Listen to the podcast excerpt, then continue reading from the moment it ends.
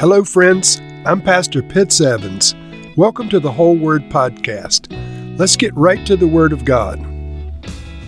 1 Kings chapter 4.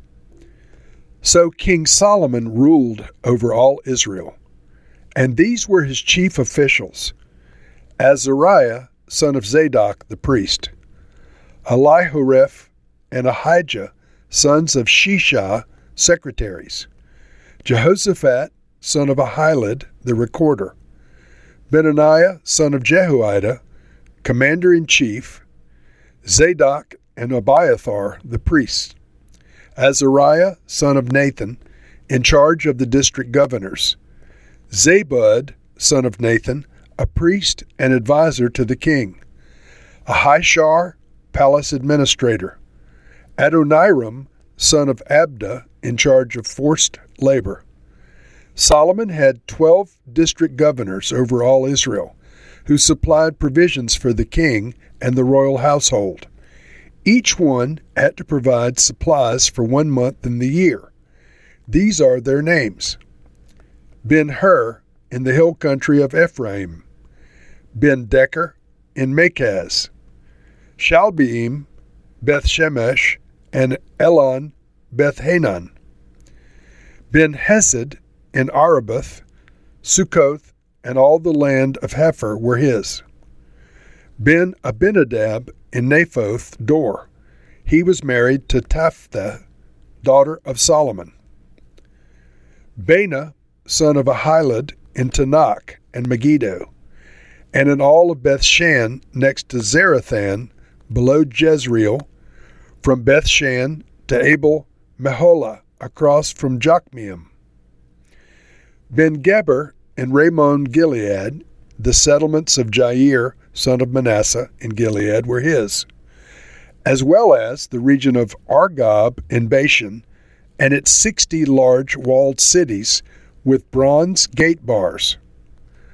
Ahinadab, son of Iddo in Mahanaim, Ahimaaz in Naphtali, he had married Basemath, daughter of Solomon, Baana, son of Hushai, in Asher and Aloth, Jehoshaphat, son of Paruah, in Issachar, Shimei, son of Eli, in Benjamin, Geber, son of Uri, in Gilead, the country of Sihon, king of the Amorites, and the country of Og, king of Bashan.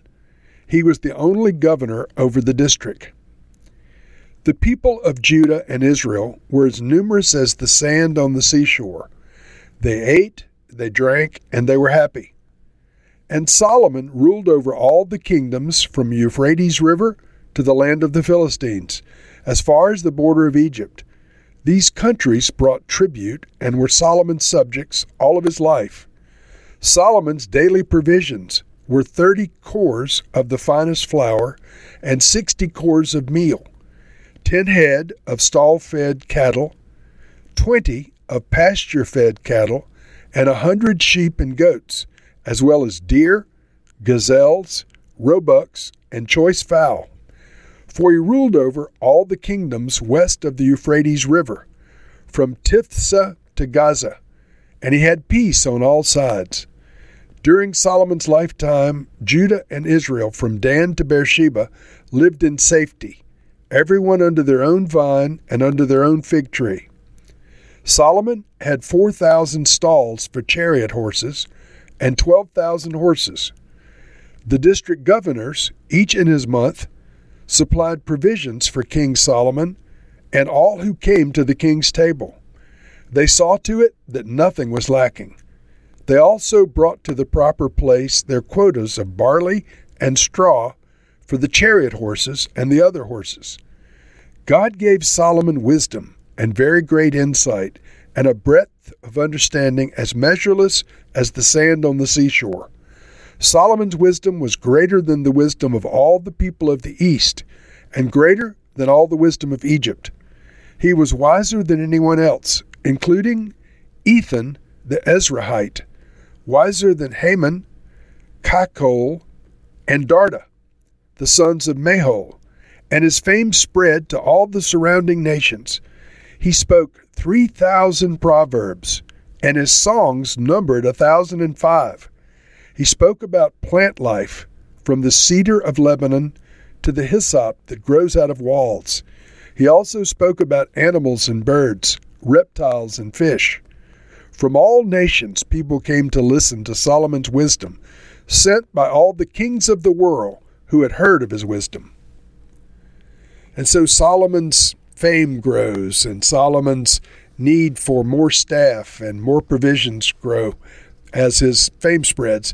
And so we have this list of different governors, and apparently the responsibility was divided geographically in Israel because there are 12 tribes and there are 12 months of the year. Each tribe, in essence, was responsible for provision for one month.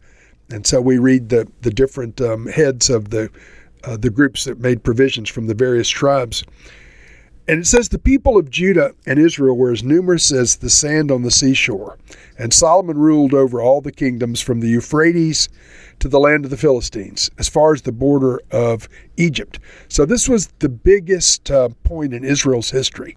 The Euphrates River was far to the north, way above where modern Israel is, and of course the the border of Egypt is the same. You know that could be varied a little bit um, from the modern Israel, but roughly the same as the, the southern border toward Israel or toward Egypt is roughly the same. But that northern border going all the way to the Euphrates River, this was a, a vast extension of Israel's territory. And so he ruled over all the kingdoms um, west of the Euphrates River, and uh, he uh, ruled over Gaza as well. He had peace on all sides. In verse 26, we read that Solomon had 12,000 horses. Now, friends, this is the first note that we have that Solomon is starting to get, um, shall we say, away from the plan of heaven. Because Moses had cautioned the people of Israel in the Torah, in the book of Deuteronomy, about the time when they have a king, uh, certain restrictions. They were Moses reminded the people to look for certain things with the king that would be over them. So, in, and uh, let me just read from Deuteronomy um, chapter 17, verse 16. So Moses writes, The king, moreover, must not acquire great numbers of horses. Now, here he's um, uh, requiring a lot of horses. I think you'll agree 12,000 horses is a whole lot of horses. And so he goes on to say, uh, or he shouldn't make the people return to Egypt to get more horses. Later, we'll read that in fact Solomon did send uh, Jews to Egypt for horses. It goes on in this um, Torah passage from Deuteronomy in verse 17, chapter 17, verse 17, we read, He must not take many wives, or his heart will be led astray. Well, once again, that's exactly what Solomon is about to do. Hasn't done it in the chapter we just read, but he will be taking um, many, many wives. And then Moses continued to write and say, He must not accumulate large amounts of silver and gold. Well, sadly, that too was something that Solomon was guilty of. And so the, the many horses, the many wives, and uh, large amounts of silver and gold were all cautionary tales from Moses for the future when a, when a king would be put in place. And so Solomon's going to fall prey to these things. and It's not good. Continuing in our chapter from uh, 1 Kings chapter 4, it's, we read that Solomon, God gave Solomon wisdom and very great insight and uh, breadth of understanding is measureless as the sand on the seashore. In verse 30, it says, He had wisdom greater than all the people of the east and greater than all the wisdom of Egypt. And so his, uh, his wisdom was far greater than that of the known world, and it was resident not in groups or committees, but in one man.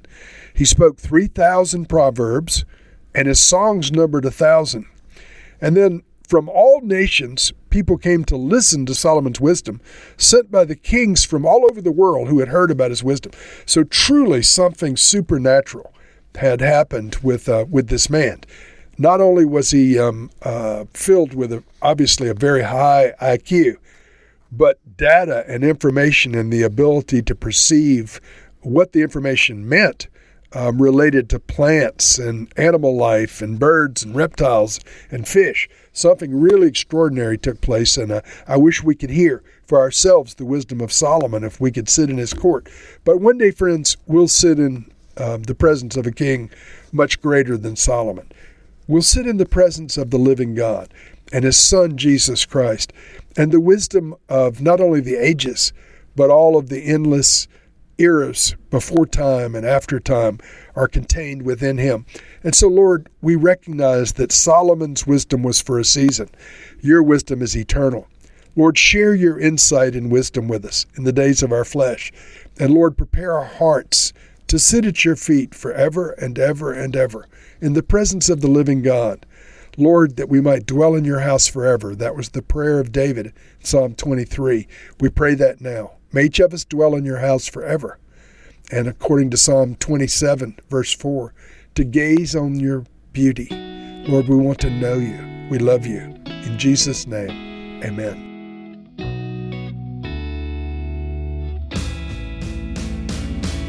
Thank you for listening to this episode of The Whole Word. It was brought to you by Whole Word Fellowship and the Northern Virginia House of Prayer. If you were encouraged, please share our podcast with your friends. We'd also appreciate it if you'd hit subscribe in your favorite podcast app and take a few moments to write a review. If you'd like more information on our church and our ministry, you can go to wholeword.net or wholewordpodcast.com for more information. Thank you again, and may the Lord Jesus bless you today and always.